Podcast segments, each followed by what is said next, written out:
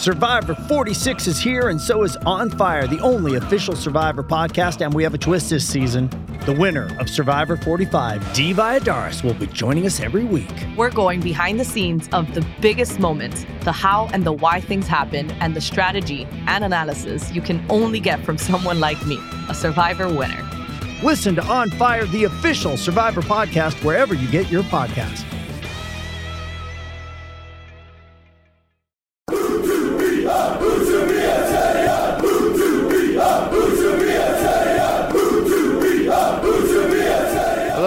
Welcome to Utabia. Steven Chicken and David Hartrick in conversation about Huddersfield Town's 2 0 defeat to Luton Town. Wasn't good, was it, Dave? There's a slight understatement. There's a slight understanding. We will get into it, but the sort of too long didn't read on this is that yeah, it was it was dreadful from the bench to the pitch.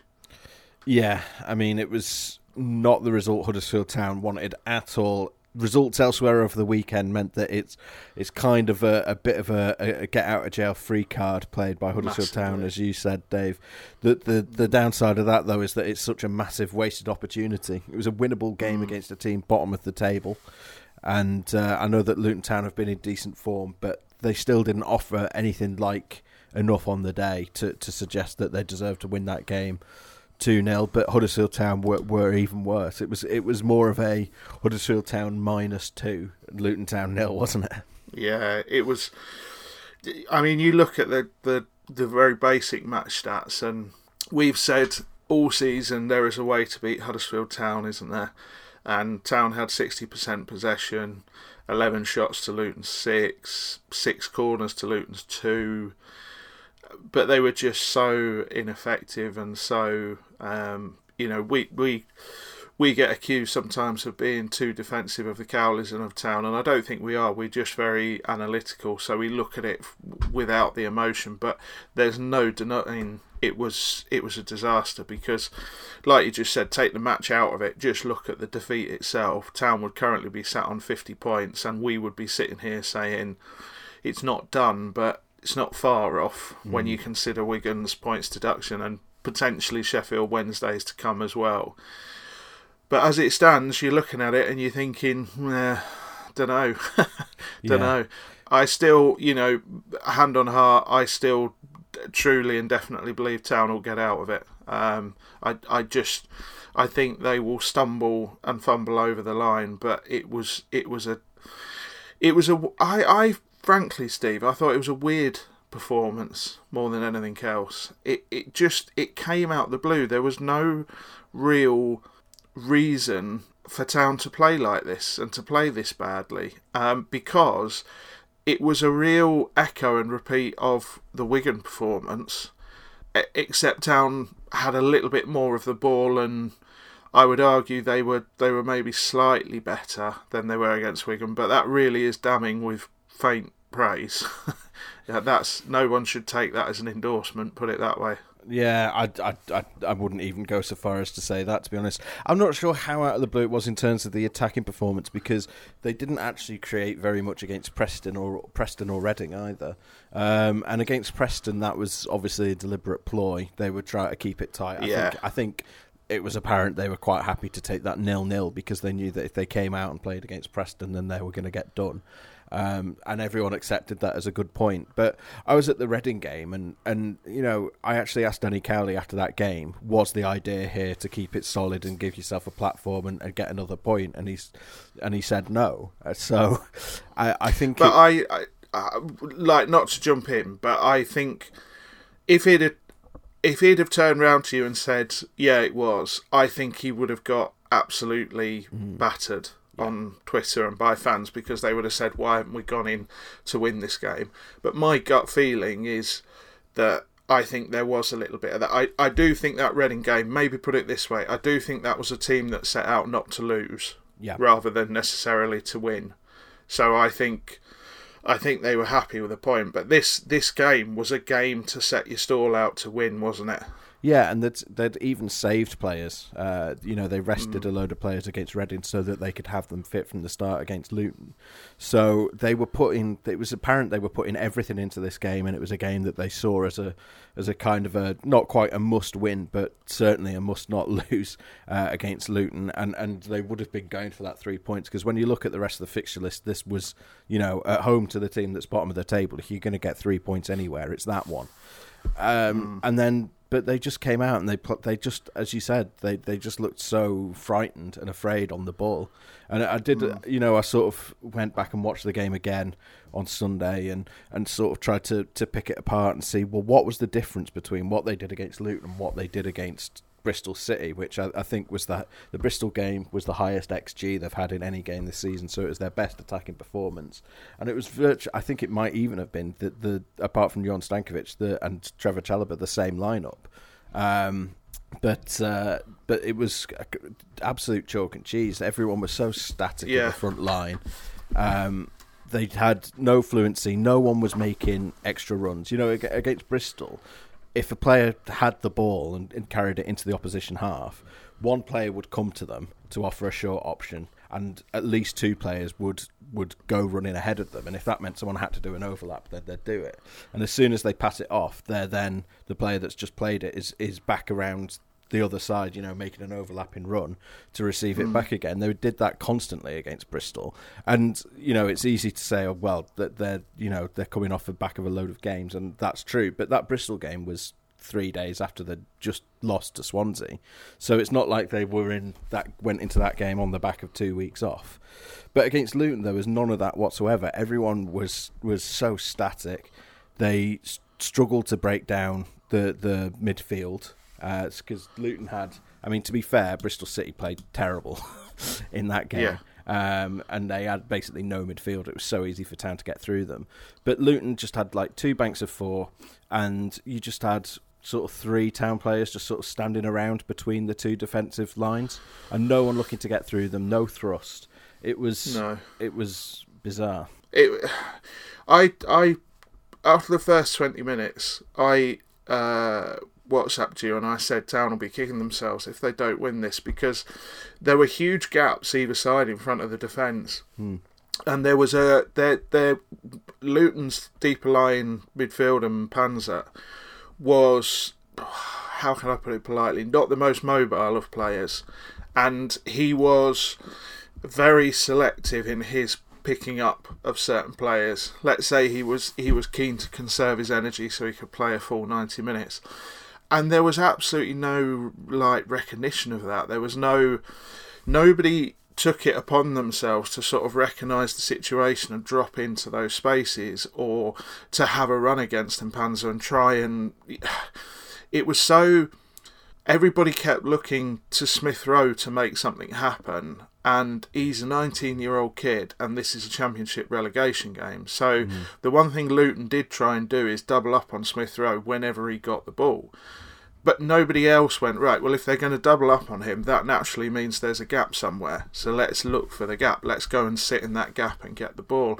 And it was the the fear thing is such a big thing with this town side. They are they are mentally scarred by that time in the Premier League and just getting beaten week after week after week after week. And you can see that as a game goes on and they haven't scored and the pressure ramps up, you can just see there are players in that side that just go further and further into their shells, and then when they go a goal behind, the the mentality is just well, we're beaten, we're done, um, because like.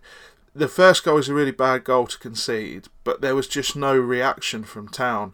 The second goal was an even worse one to concede, and again, there's just no reaction. They weren't they weren't even looking to sort of bomb it into the box. You know, just go completely route one and try and get bodies up there and try and get something. It was just so slow and so uninspiring. And there are players in this team that are difference makers, and there are players that can come off the bench and make a difference here. And nobody seemed willing to take any responsibility. Every, every single player in that team was looking to someone else to make it happen.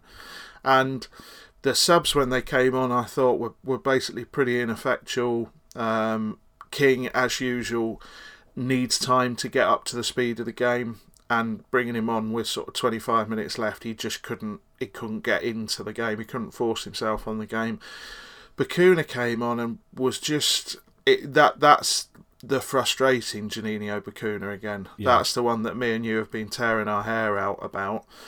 Pritchard was he is struggling. He is really struggling, and with Pritchard, I think it's a mental thing. He's he veers between being too scared to take a risk and then trying massively too hard, and he needs to find the level again. And Mounié, who came on for Campbell, just couldn't get into the game. He wasn't. He wasn't even doing his usual thing of, of winning headers, knocking them down, and there being no one there. He was. He, he was really struggling to, to get going. And Cameron Carter Vickers for Luton uh, had a good game, and Bradley had a good game and got his goal. But they're not exceptional defenders. I mean, you could run them both. They they're not, you know, they're not brilliant readers of the game. They weren't clearing everything away. It's just that Town just made everything so obvious every single time, didn't they? Yeah, absolutely no wit or guile about them. And you know, Danny Cowley acknowledged that after the game. He came out and said, "You know, we've got we've got no guile, and we struggle against teams that, that sit in and, and, and defend." But I mean, this is a team that there's no way they should be struggling.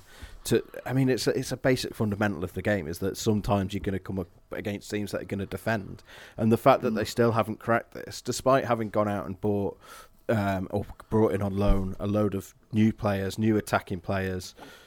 It's it's just strange this this thing that the, the fear still afflicts them when this is a team that most of them didn't actually play in the Premier League.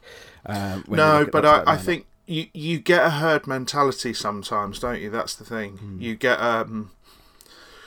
There, there's often squads, you know, like when they talk about winning squads, they talk about that winning mentality, don't they? And and players come into squads that are extremely successful, and are sometimes bombed out fairly quickly because they don't pick up on that mentality straight away. Hmm. A losing mentality is also a thing, and there there are players in this side who are still expecting to lose, who are desperate not to lose rather than go out and win. And there was, you know, there were there was one or two reasonably bright moments, but like the two goals, I think it's worth talking about the two goals. I thought they were both terrible in different ways. The the first goal, the tackle gets made on Chalobah, and I mean, I thought it was a foul, Steve. yeah, I, I don't I don't know if having watched it a couple of times what you think, but it indirectly leads to the corner. But I thought that was a foul. Uh, I I can understand why the ref didn't give it. Actually, the first time I saw it, I thought it was. It was a very strong challenge, but it wasn't as. When you see the replay, it's not as bad as it looked first time. But I I did think there were two feet off the ground there, which automatically should mean a foul. And to be fair to Chalobah, it's not like he went down and rolled round for it. He was quite you know legitimately claiming for it. But Yeah. then the corner comes in, and I- I've rarely seen a defence as static as that. And it's Bradley gets the header, but he's the, the man who's on him, Schindler, he doesn't even jump. no, I don't think anyone Nobody jumps. jumps. No, Nobody jumps at the at a corner, and that, like as as a manager, you know, you there are legitimate things I think you can look at Danny Cowley and, and potentially criticise after this game, and I'm sure we will get on to sort of Danny Cowley's performance in this game. But at the same time, you, like there's not an awful lot you can do.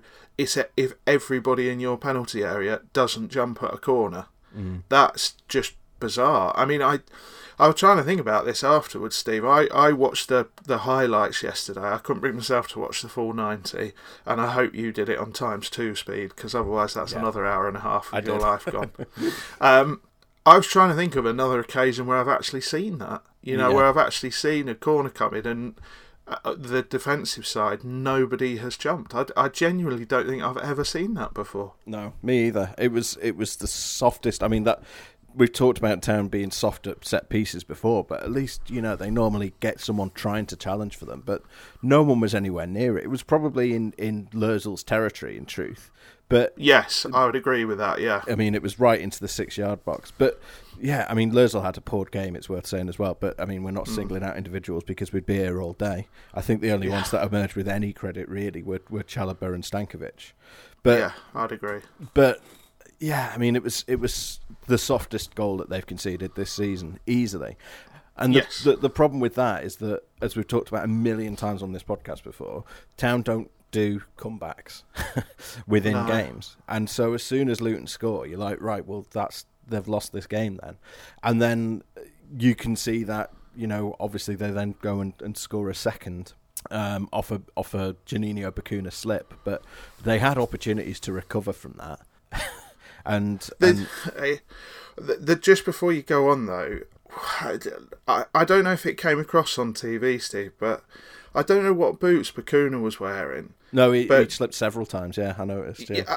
the first thing he did when he got on the pitch, literally his first pass, he slipped, and he slipped. He genuinely slipped a couple more times before that pass on the goal. Mm. So I don't know if what studs he had in, but they were clearly the wrong ones because it was it was bizarre. But that that break, I mean, it's a long straight ball again, Steve. Yeah. That that completely does for Town, and I've I've said all season, right from Jan's time, first game of the season, first pod, I said it was worrying how one straight ball completely took out Town's defence on mm. a couple of occasions, and again it's it's a good way to pass, but it is a very very simple straight ball between two defenders, and it completely wipes that defence out, doesn't it? Mm. Yeah, and yeah, far too easy for, for Collins to go through and get onto that, and you know, again, it's it's the muscle thing. He, he sort of muscled through that run, and then there's no one there for the second ball when it comes back out off the post either. No, King's King's there, and he has a he has a look to his left and sees Lee, but then doesn't react quick enough. Mm. He doesn't go to the ball, does he? That's the problem. Yeah. He he basically waits for the the ball to arrive at the edge of the area so he can turn away. But Lee's on him. You know, Lee. I mean, we desperately try to steer clear of a lot of the cliches, but the simple fact is Lee just wanted it more, didn't he? you know, yeah. And then it's I mean, they were on the coverage. I thought it was interesting that they were talking about what a good finish it was. I don't even think it was a great finish. I think it was just a just hammer it goalwards. Yeah. And Lössl was was completely static, mm. completely static. It was an odd performance from Lössl. I yeah. think throughout. Um, and it again, it's just so. It's such. We've said it a lot this season, but it was such an easily preventable goal. Yeah.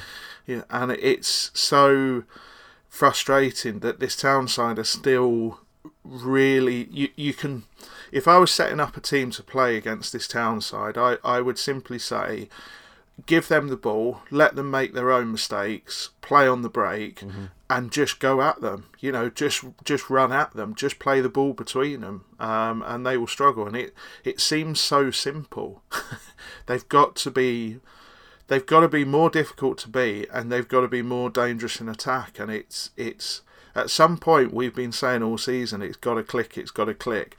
Before lockdown it felt like the penny had dropped. Yeah. And I, I think it's easy to forget.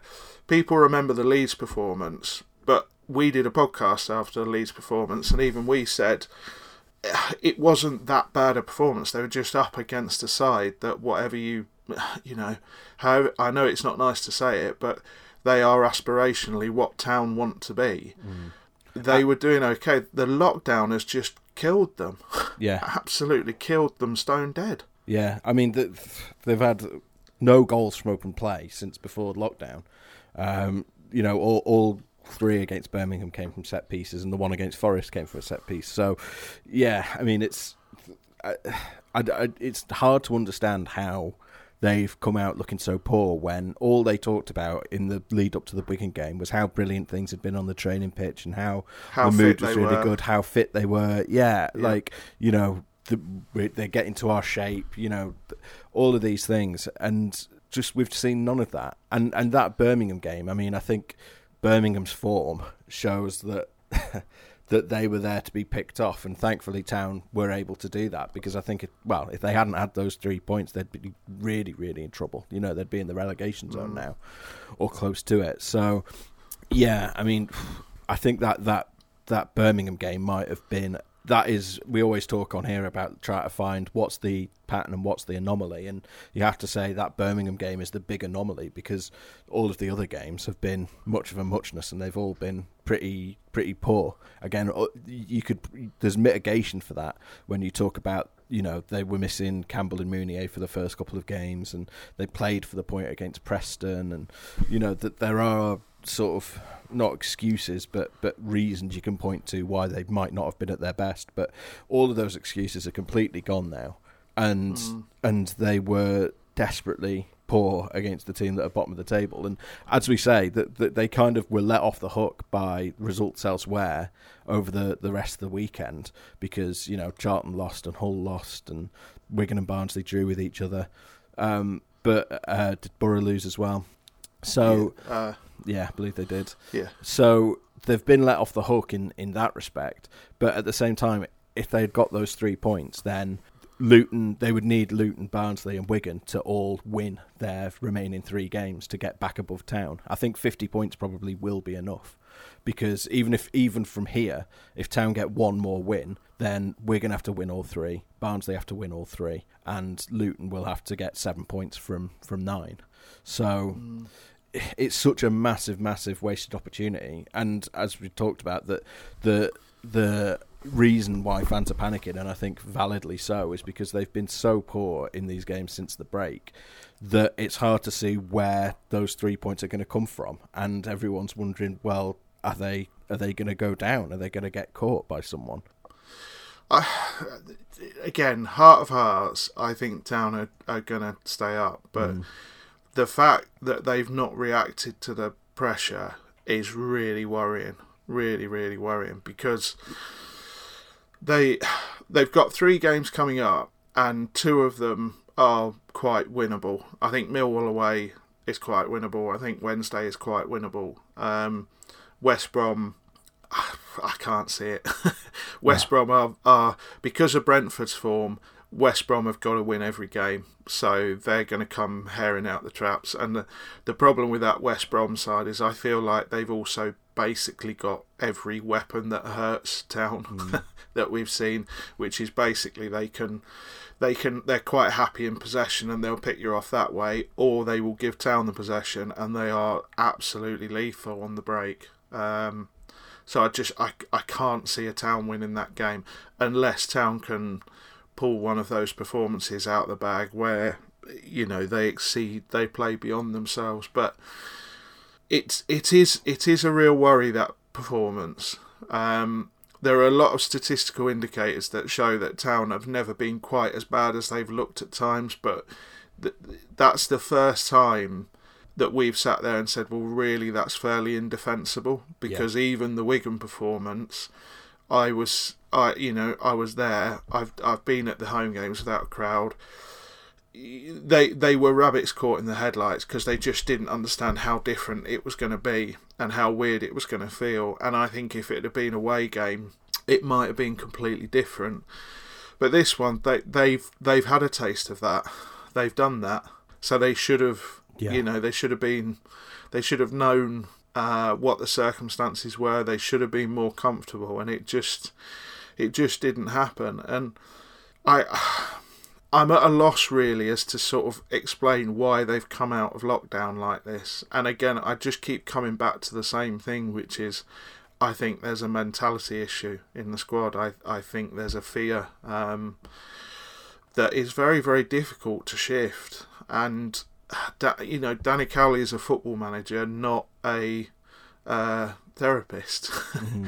and while he's having to sort of be all things to all men in this squad, as well as picking the side and trying to work out tactically how to beat teams, it's it's a real struggle, and it does make you it does make you start to worry about the summer because even as someone who is fairly adamant that they, they will stay up, I think I still think it would be a pretty extraordinary swing for town to go down at this point even as somebody who has always been fairly confident of that, I am really starting to worry about next season unless there's a major mentality shift in this squad.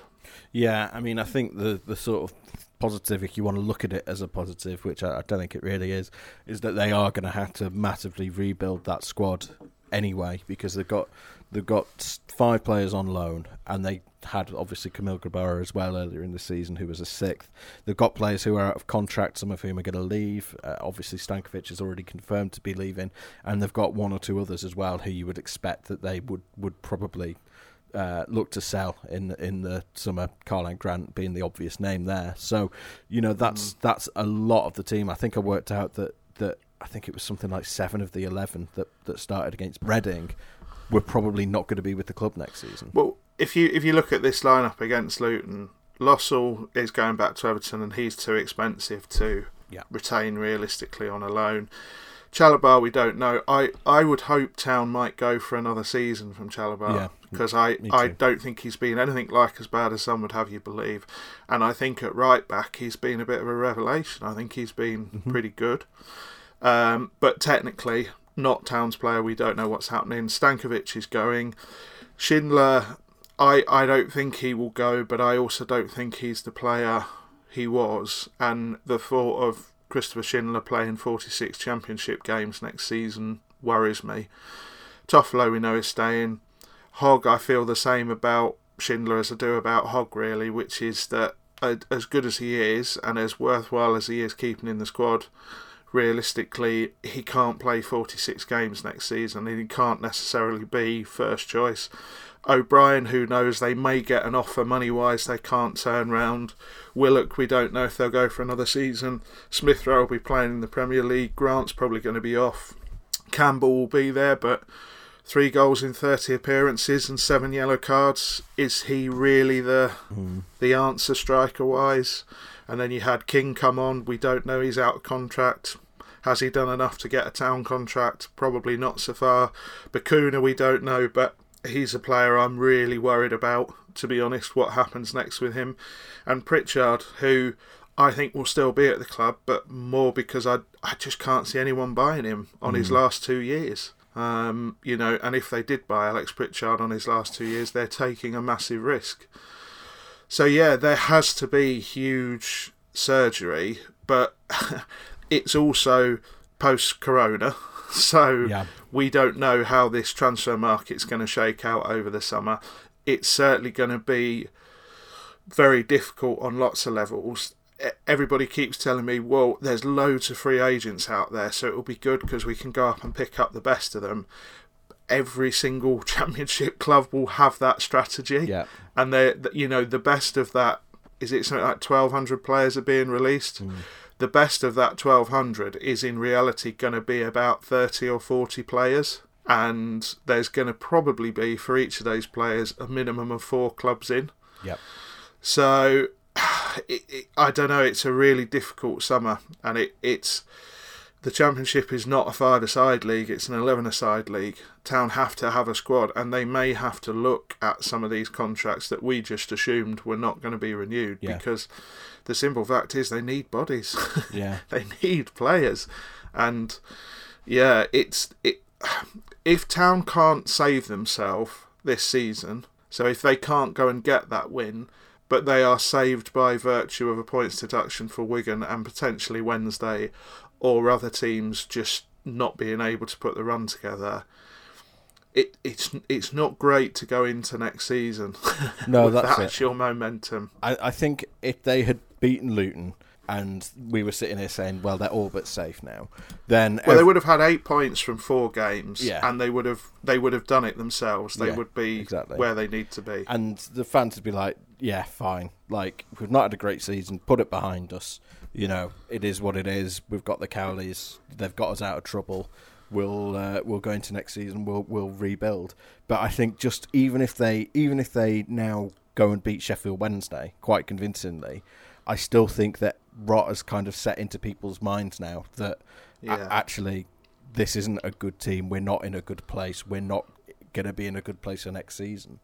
So, and and I think that's really important, and I think that's going to hurt them ultimately because you know we've talked about the, the lack of confidence and you know the players will be feeling this as well. You know that Yeah. they'll, they'll be aware of what the, the timbre of the coverage has been fr- from us and from other podcasts and from you know people on social media. They'll have seen that stuff. So yeah it's it it's the worst thing that really could have happened um, Yeah. at this stage of the season given where they were They the, the squad we, we've always known all season two things about this squad. One is that if if you look at games since the Cowleys came in, I think Town are now in. I think it's fifteenth or sixteenth. I keep an eye on it. I did forget to check after the Luton game, but that that's a pretty good result from where the Cowleys started. But it's also realistically where this squad should be. We've always talked about them being potentially lower mid-table, but if they could get a run together, they could be upper mid-table and sort of brushing the bottom of the playoffs.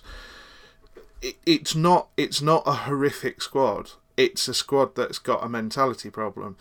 The issue now is that it, it's how many of these players do you have to keep, as opposed to how many players you want to keep, and that becomes a bit of an equation. Um, and it, it's it depends. Who who knows? They could go and get seven points from this last three games, and genuinely, hand on heart, Steve, that wouldn't surprise me because I'm beyond being surprised by this town team. Because when you think they're going to be good, they're bad, and when you think they're going to be bad, they pull a they pull a, a, a Bristol or Charlton performance out of nowhere.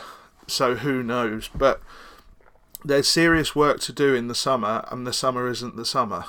Yeah. the summer could, you know, they still haven't decided on when it's all going to start again, and it could, you know, from information I've had, it could be nine weeks, it could be as little as seven weeks. Hmm. Who knows? But it's the transfer market that's the thing. It's the transfer market that's the real worry, because town town don't need transfer fees this summer so much as they need to balance that wage bill. I would say, Yeah, Steve. absolutely. Yeah, hundred percent. That's that's the whole game, and we know that it's also worth mentioning. We've run through the team there. There are a few players that, that they haven't been able to play, who I think will they'll be looking to get into the first team next season. Now that they'll be looking to, to push through. So I'm I'm talking about Rarmani Edmonds Green and and Josh Koroma.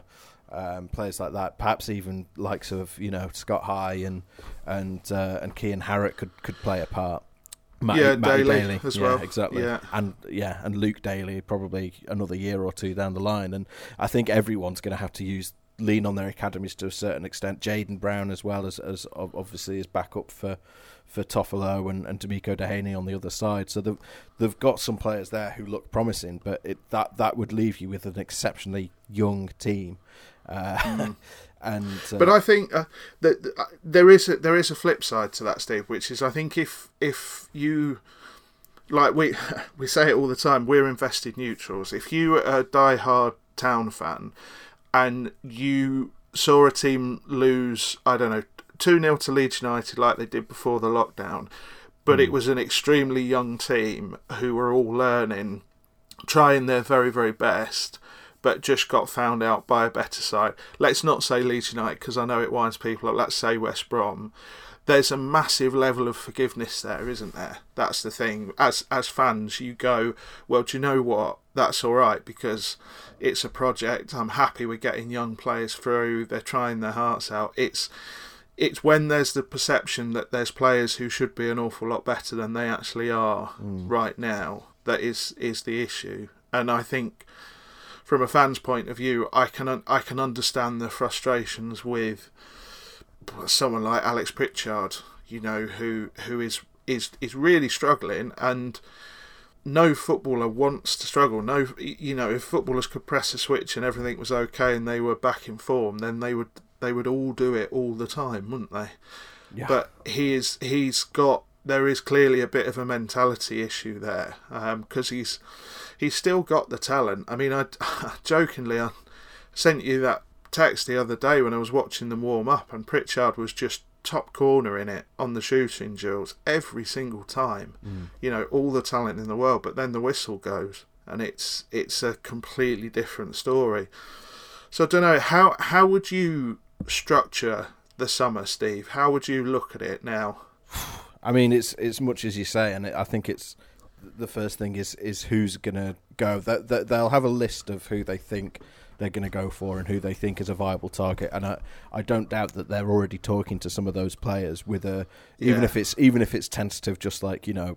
We just want to throw our hat in the ring. We we don't know what our you know what division we're going to be in, but if we stay up, we'd love to have you on board. You know, quick phone call type stuff.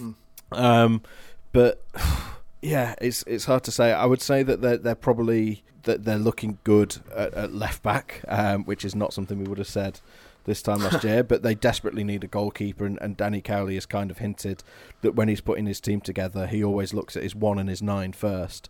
So I think that's him dropping a hint that that the first priority in the transfer window. Uh, is going to be well, obviously a goalkeeper because they don't have one potentially. Um, Yeah. Ryan Schofield is another player who uh, is coming through who's very highly thought of. So possibly they'll they'll look to get Ryan Schofield in. Joel Coleman's out of contract, and, and no disrespect, but I don't think he's a starter even if he stays.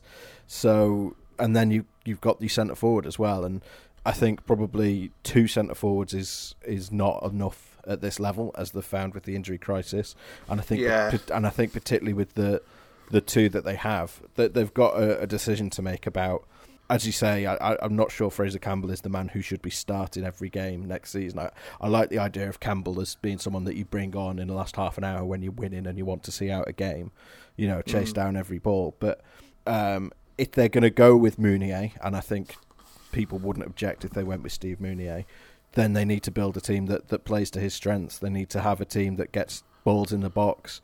You know, they need proper out and out wingers rather than in, inverted wingers as, as they're playing at the moment. Um, and they need to have a, a physically robust side that will actually go and bully other teams rather than teams that are going to come and bully them. So that's that's one approach. But as Cowley says, it all depends how you how you approach the game. All depends on who your centre forward is. So it just depends whether they build around Mounié, whether they build around Campbell, or whether they go and get someone else altogether. And I think Yeah. I think it's going to be difficult to, to say where we are until we know what who's playing in those positions. I think that one of the, the sort of slight difficulties there straight away that I see is that I think it's relatively easy to get a goalkeeper Yeah, because I've spoke about this before. At any one time, there is about two thirds of the goalkeeping staff available not playing. in the Premier League. So, yeah. It, it, well, not just in the Premier League, in the Championship, in you know even Right. in League One, in the SPL. So it, I think it's relatively easy to go and find a keeper. I think Town could do with a little bit of experience. I don't think they necessarily need somebody who's played a million games and is you know completely proven, but they need somebody who has played 200 games of professional football in goal for a football club. In hmm. my humble view and they've got Ben Hamer coming back to the club. He, I, I don't think he's the answer because I think he's another one whose confidence is just completely shot in a town shirt. It just weighs much too heavily. I think a goalkeeper's fairly solvable. It's not as easy to go out and potentially get two strikers mm-hmm. because there is always a premium on good strikers who get goals and Town's position this summer, unfortunately, is probably going to be third or fourth in line for, you know, the really good players, the Yeah. good strikers. So that that is an issue. I, I think Campbell and Mounié are both worth keeping because I think they do separate jobs. I think you're exactly right in what you said about Campbell that when you've got a game you want to shut out, he is the man who will chase down every ball. He will go and block the fullback's easy ball out. He is he is great at that. But if he starts a tight game that you need a little bit of invention and a little bit of intelligence to to overcome a, a compact defence, he's not he's not the man to do it. Um, Mounié should be a far more physical threat than he is, and me and you have both been a little bit sort of wound up in the past that he's not more of a more of a threat than he is sometimes, but he can score goals at this level. He proved that in that run. But they need they need a young, hungry goal scorer. You know, somebody who can take on two defenders on his own. Somebody who is is is very capable of running at players, etc. And I, th- that's not easy to find. That's not, you know, there's not tons of them just kicking about, all out of contract, desperate to play for Huddersfield Town, and that's where the issue comes in a little bit, I think. So when you've got sort of quite a, a problem position before you look at anywhere else. that's that shows you the sort of scale of what's going to happen in the summer. I think you're right. I think left back sorted. I would go for Chalobah as a right back, knowing he can cover in other positions as well. I mm. think it would be great to have another season out of them. I think with Rarmani, Edmonds, Green, and Elphick coming back, I don't think you necessarily have to go and get another central defender. But I also think defensive midfielder is an issue, and I haven't seen enough of Scott High. I know a little bit about him, and I know he's very, very highly thought of, but I don't necessarily know enough about him to say he's going to be the answer, if I'm honest. No. So same. there's another quite key position, and it, it just feels like there is a lot of these issues for Town to, to solve. Yeah. Would you? And... One of the things I did want to ask you about at this point, because I know it's something that a lot of people have talked about, is number ten and Willock. Mm. Would you have Willock back, and how do you solve the number ten issue? I think we've seen enough from from Willock in some games to suggest that there's a bit of talent there, but then we've also seen him disappear in, in other games, and you know, doing that classic championship winger thing where he'll do all the running and all the hard work and then doesn't have a final ball, which is why they're championship wingers and not Premier League wingers, I suppose. Um, I I think with Willock it totally depends what, what the financials are because I think they could probably get another wing. I don't know. I, I have no idea what his wages are. I have no idea what Benfica would expect in terms of a fee, if anything, or whether they're desperate to move him on. So I think it depends on the financials with that, and I, I wouldn't automatically have him just because they've had him in the past. They've you know they've had him this season. Put it that way. Uh, if he's if they look at it and he's the best option, regardless of having played for Huddersfield Town or not, then then great. But yeah, I, I'm not completely 100% sold on him. Number 10, uh, as you say, Emile Smith Rowe, I, I would be. He's he's not coming back. He's he's too good for to be playing for Huddersfield Town. Yeah, and, and well, think... Arsenal, all of everyone else, Arsenal have tried as a number ten since the season started, have only created one big chance, and yeah. Smith Rowe has created four on loan with Town. So yeah. there, there's no way he is not going to get a run at some point as a ten for Arsenal. Yeah, and even if he's not at Arsenal, you would imagine that he would you know go on loan to a, yeah, a, Burn, a Burnley club. or someone like that. Yeah. Um. So, I mean, Alex Pritchard, I think it's fair to say, has never done it in a town shirt, and there's again some mitigation because he's had the, that injury problem over the last sort of twelve months. That means he's he's barely played over over the last last year or so. But I mean, you and I have both seen him play for his for his previous clubs and thought he looked mm. like a proper top of the championship level player, and yeah. he's come to the Seal Town and he's not shown that at all really, and it's it's whether they can get that player out of him or, or whether they're confident they can get that player back out of him, and I think as you say they might be in a position where they have to try with him because they are unlikely to be able to, to shift him on. And yeah and I think there's going to be one or two players like that who that they find it difficult to move them on, and so they're going to be, uh, you know, so you have to do your best with them. I think with Pritchard, there is always the chance that if you give him five games where he starts the games and he finishes the last two of them as a minimum fitness wise uh, and he may be able to find some form and get back into some rhythm but what he's got to stop doing is keep dropping back into fullback positions, mm. and you know areas like that where when Town win the ball, they've then got a striker up against four defenders, and sometimes four defenders and a defensive midfielder. Uh, you know, and no one within twenty yards of the striker they're aiming for. That's that's the big issue there, and they need to get some backup for for Pritchard as well. Yeah. You know, they need to go and find another Emile Smith Rowe, I, would suggest. Probably another loan signing at first. Um, and somebody who can come in and, and do that role. I think it's it's also worth just revealing a little bit of what was said when we weren't on air. But you can mount a little bit of a defence for Karlan Grant's performance against Luton. A little and bit, I think you yeah. can mount a little bit of a defence for him overall compared to some because I know I mean he is coming for some fairly brutal uh, Twitter abuse certainly. Yeah, I mean, by no means do I think Karlan Grant has been good in the second half of this season. Um, I would say I think he was unplayable at times throughout a large part of the first half of the season, and and you know, Town probably wouldn't have got into a place where they're even considering staying in this division without Karlan Grant in the first half of the season. As I say, I think he's been poor in the second half of the season, but when I watched the Luton game again uh, on Sunday, he was the only player who, or one of the only players, him and Smith Rowe were the only players that were looking to receive the ball in between the lines and make things happen.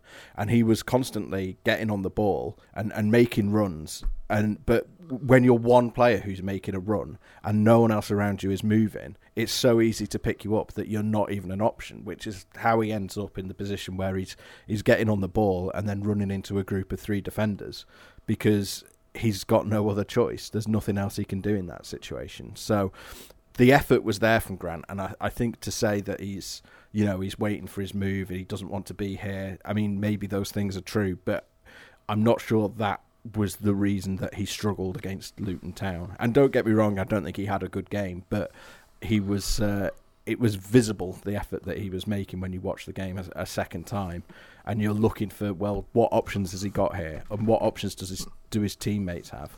The number of times that, that I saw players coming into the, the the Luton half with the ball and then looking up and then doing that sort of half shrug thing where you, you turn your palms out as if to say, well, who am I passing to here? Yeah. Like I, I'm, I saw uh, Stankovic do it. I saw Schindler do it. I saw Toffolo do it. I saw O'Brien do it. And Emile Smith Rowe had a proper little strop at one point just before the break because he he had the ball on the halfway line, and as you say, they were doubling up on him. And he, he tried to he, he basically there was no support for him, and he had to try and take on three players on his own. And he ended up losing the ball and then turning around to his his teammates screaming into the air, just like what are you doing? So yeah, yeah I think Smith Rowe and Grant were, were trying to, to make stuff happen, but when you've got when no one's making those overlapping runs and you know no one is. But that's the out. fear that yeah, that's exactly. the fear thing again, isn't it? Because to make those overlapping runs, um, or to take a man on, or to drop into that space and leave someone free, that's that's a risk, and it's Mm-hmm. the risk taking which Huddersfield Town are really really struggling with. They just all of those players just want to play percentage football, and percentage football doesn't. The problem is with percentage football is as soon as you go a goal behind, you're struggling. Yeah. and the the best teams, even the good teams, are the risk takers. They're the you look at this is where the the people sort of look at stats and they look at them wrongly because they look at a lot of top players' stats and they see how many times they lose the ball, how many times passes go wayward, and they use it to say, you know, is this really good? And then you think, well, no, because they are taking the risk. They're Yeah. trying to make something happen. They're trying to create space. By taking a man on, you are taking a man out of the game. So you are constantly trying to provide space or a gap for someone else. And that is what, you know, that is Town's problem in a nutshell at the moment. And I don't think that's. I don't think you can just solve that overnight. Is the problem? I, I it, it is it is something that is spread across the squad. Yeah, I, I think against Bristol, their their pass completion rate was something like seventy two percent, and ag- but against Luton it was like eighty something. So Yeah. it's you know again it just shows that I, I worked out very roughly, and that this wasn't scientific because th- there are factors I, I didn't I couldn't find out like how much the ball was in play, but I worked out that roughly speaking they were moving the ball about five percent faster against Bristol than they were against Luton, and that's mm. because there were always options available for them to make passes, whereas against Luton there was nothing on. I mean, th- there's a picture in this tactical piece I put together. It's it's titled "Why Huddersfield Town's attacking players dropped off a cliff," and it looks like a, a rugby league team. They're all just running in one parallel line. There's no there's no one ahead of the ball. There's no one busting a gut to try and get ahead of the ball. Everyone's sort of trying to stay roughly parallel and, and roughly, you know, in line with the ball so that then they don't have to take responsibility. They're not the person that's going to get through on goal and have to take on a shot. And it's And this, uh, uh, like, I know we're going to annoy people when we say this, Steve, but this is where you mount a slight defence of, of the Cowleys because there is no way that is how they are setting the team up. There is no way that is how they are running drills to to pass sideways or to have a, you know, a football team that spend its time grabbing basically. That's where I guess they must be incredibly frustrated. Um, yeah, because they do. It, it- it's the reason he's sort of some guard. Danny in his interviews is quite guarded about some things and very unguarded about others. And when he talks about having the minerals and having the bravery, it's not about flying into tackles or standing up to you know a bully boy striker.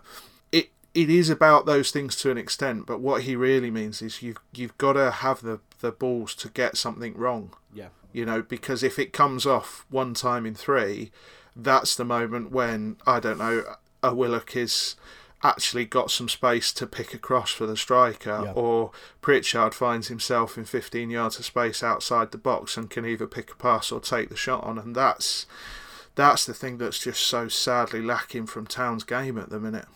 Yeah, exactly. And I- think it's it's.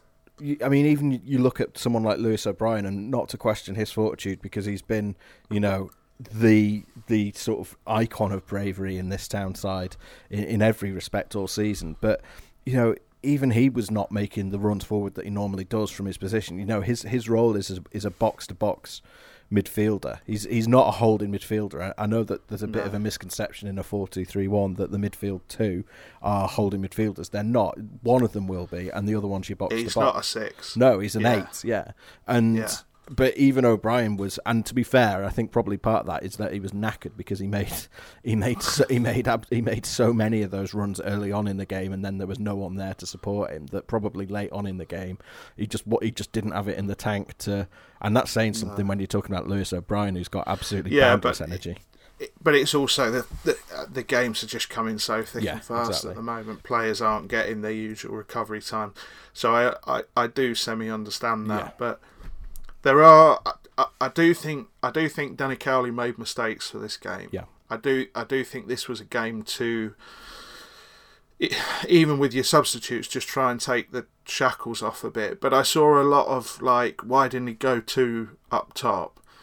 and part of the problem with that is is like Campbell and Mounié just don't work as a two hmm. in any way. There's there's no way in which they sort of dovetail with each other.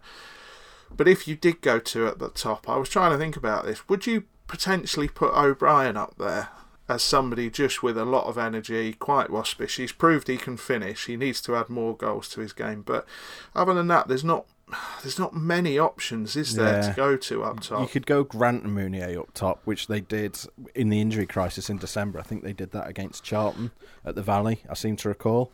Um, but yeah, I mean that's and, and Cowley has said that Grant can play up top with with a strike partner. But yeah, I mean, but then who's who's then supplying that to? Because you, Yeah, you're, then, exactly. you're then taking Karlan Grant off the wing, so then you've probably got.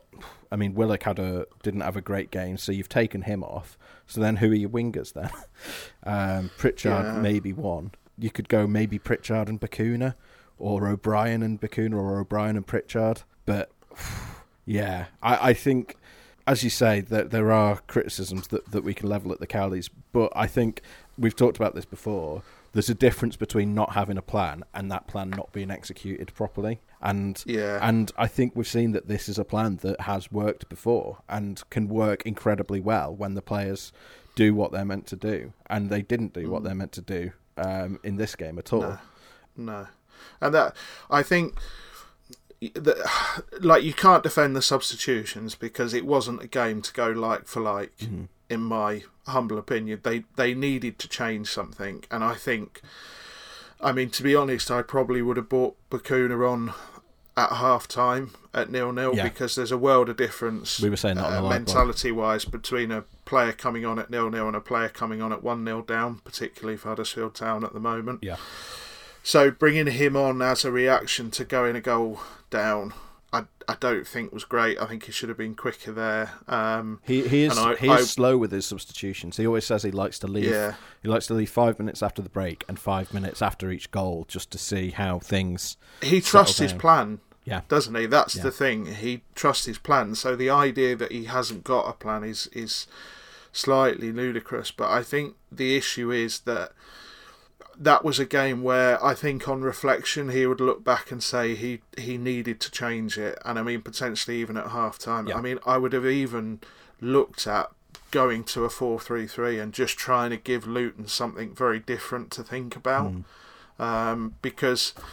Town, uh, it's easy to forget. Town started on the front foot, and that first sort of 10 15 minutes, they looked good and they looked like they were going to find space and find uh, find holes. But that Luton defence just grew more and more comfortable as that first half yeah. wore on.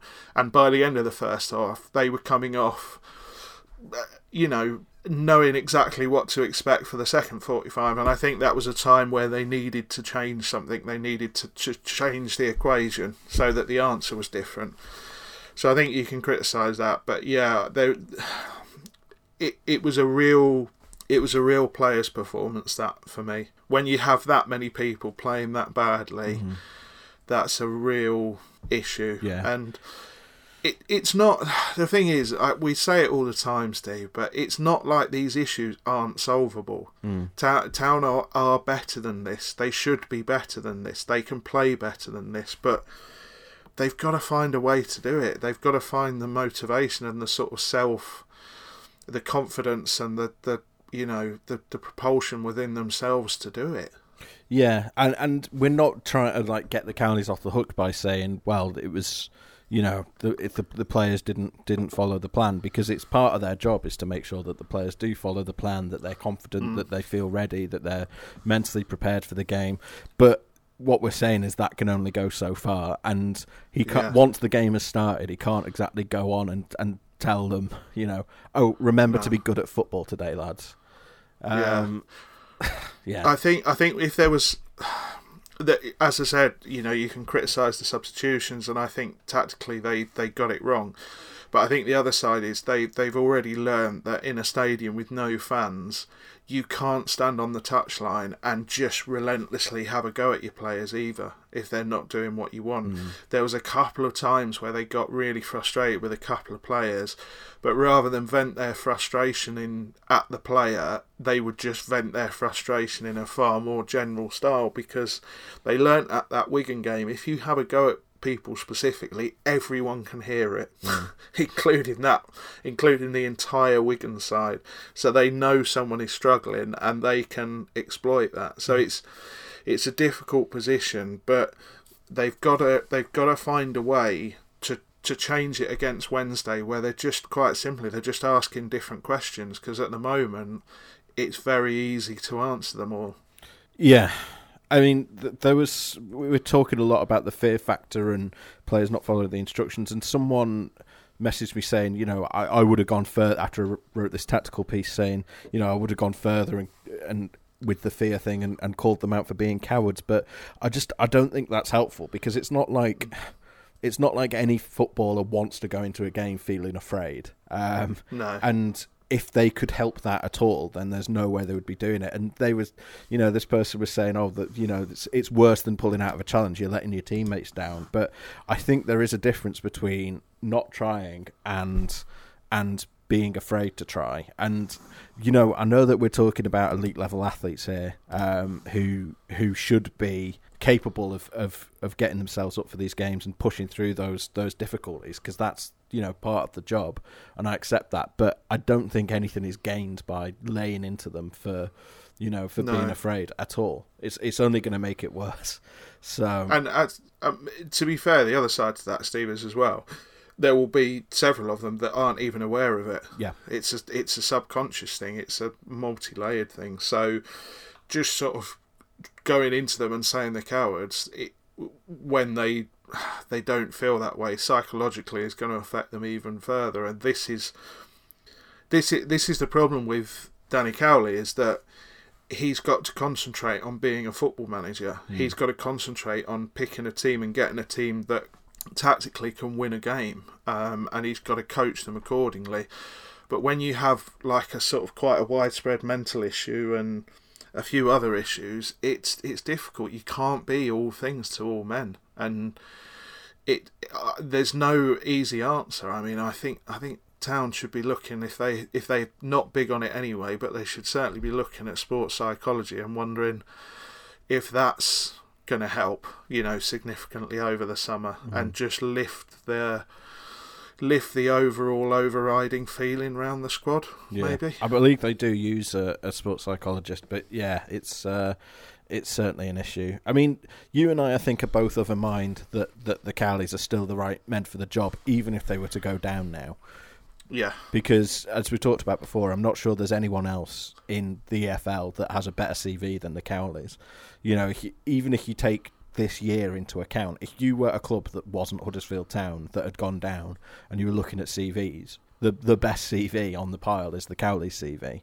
And yeah. you know, they've been 8 months into the job. Um, at this point, or 10 months, I think. Yeah, 10 months into the job at this point it's no time at all when you consider that when they've had one transfer window and most of what they were able to do in that transfer window was was loan signings.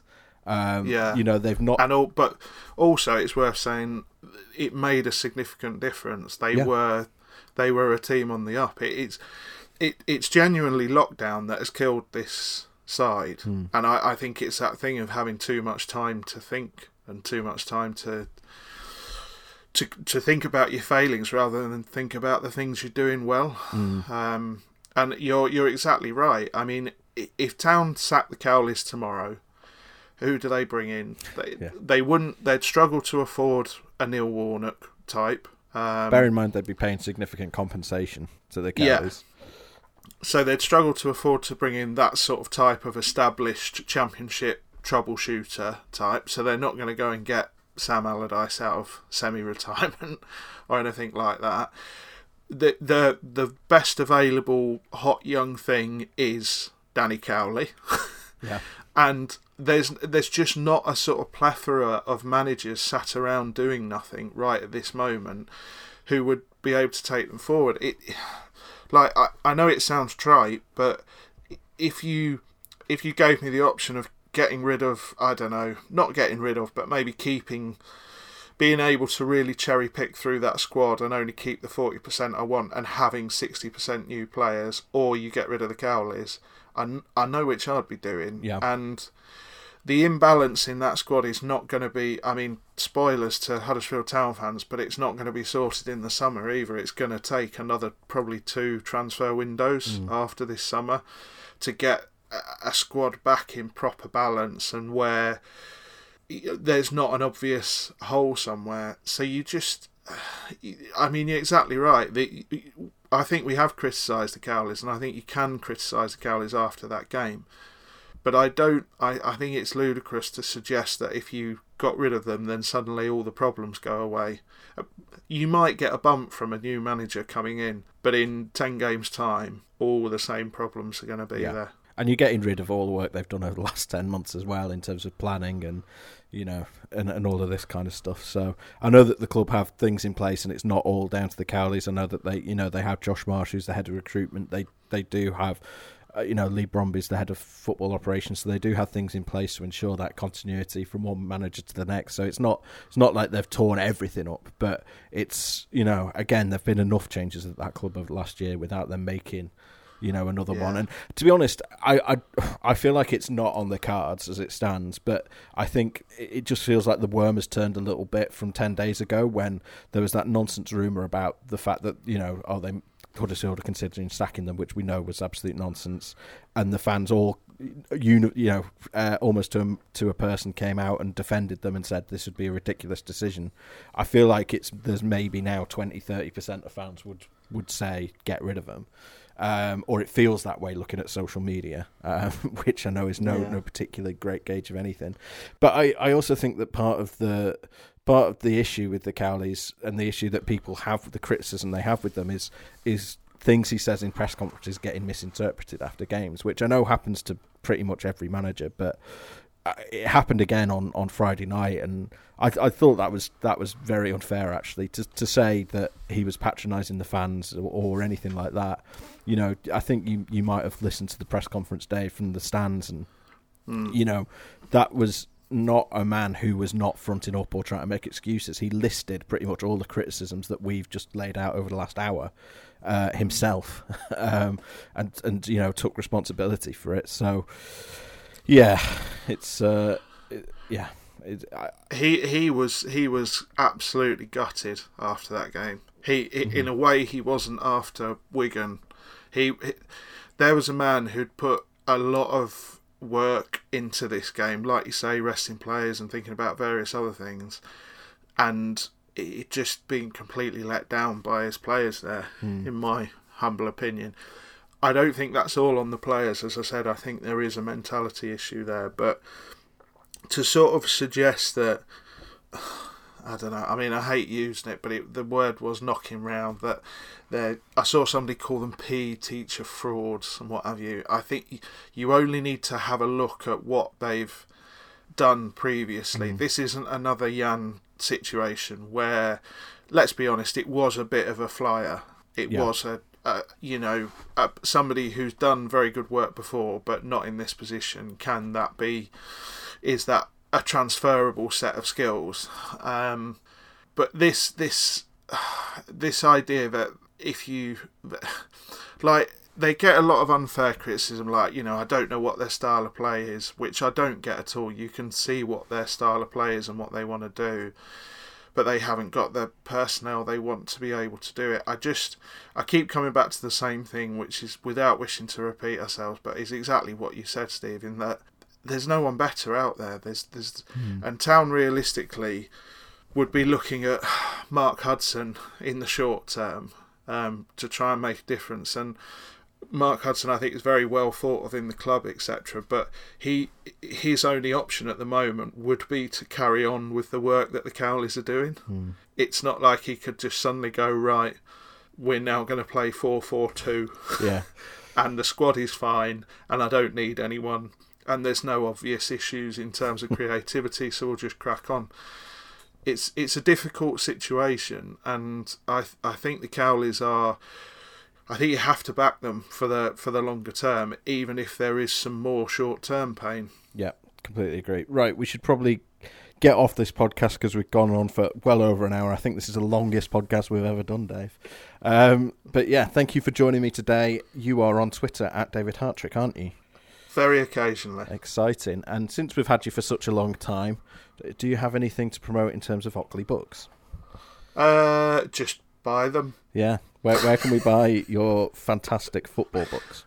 Uh, ockley.books.co.uk. There are lots of books on there. The book I would recommend everyone buys early doors in preparation for next season is Fantasy Premier League Unlocking the Secrets to a Top 1% Finish, which is. I, I am living testament to the fact that it has helped me over the course of this season. The two lads have written it, told me a lot of things that I just I didn't even understand, and I it's no coincidence I've had by far my best season on Fantasy Premier League. How's your season gone, Steve? So thank you for joining us, and uh, we'll see you next time on Utabia. Goodbye. Utabia,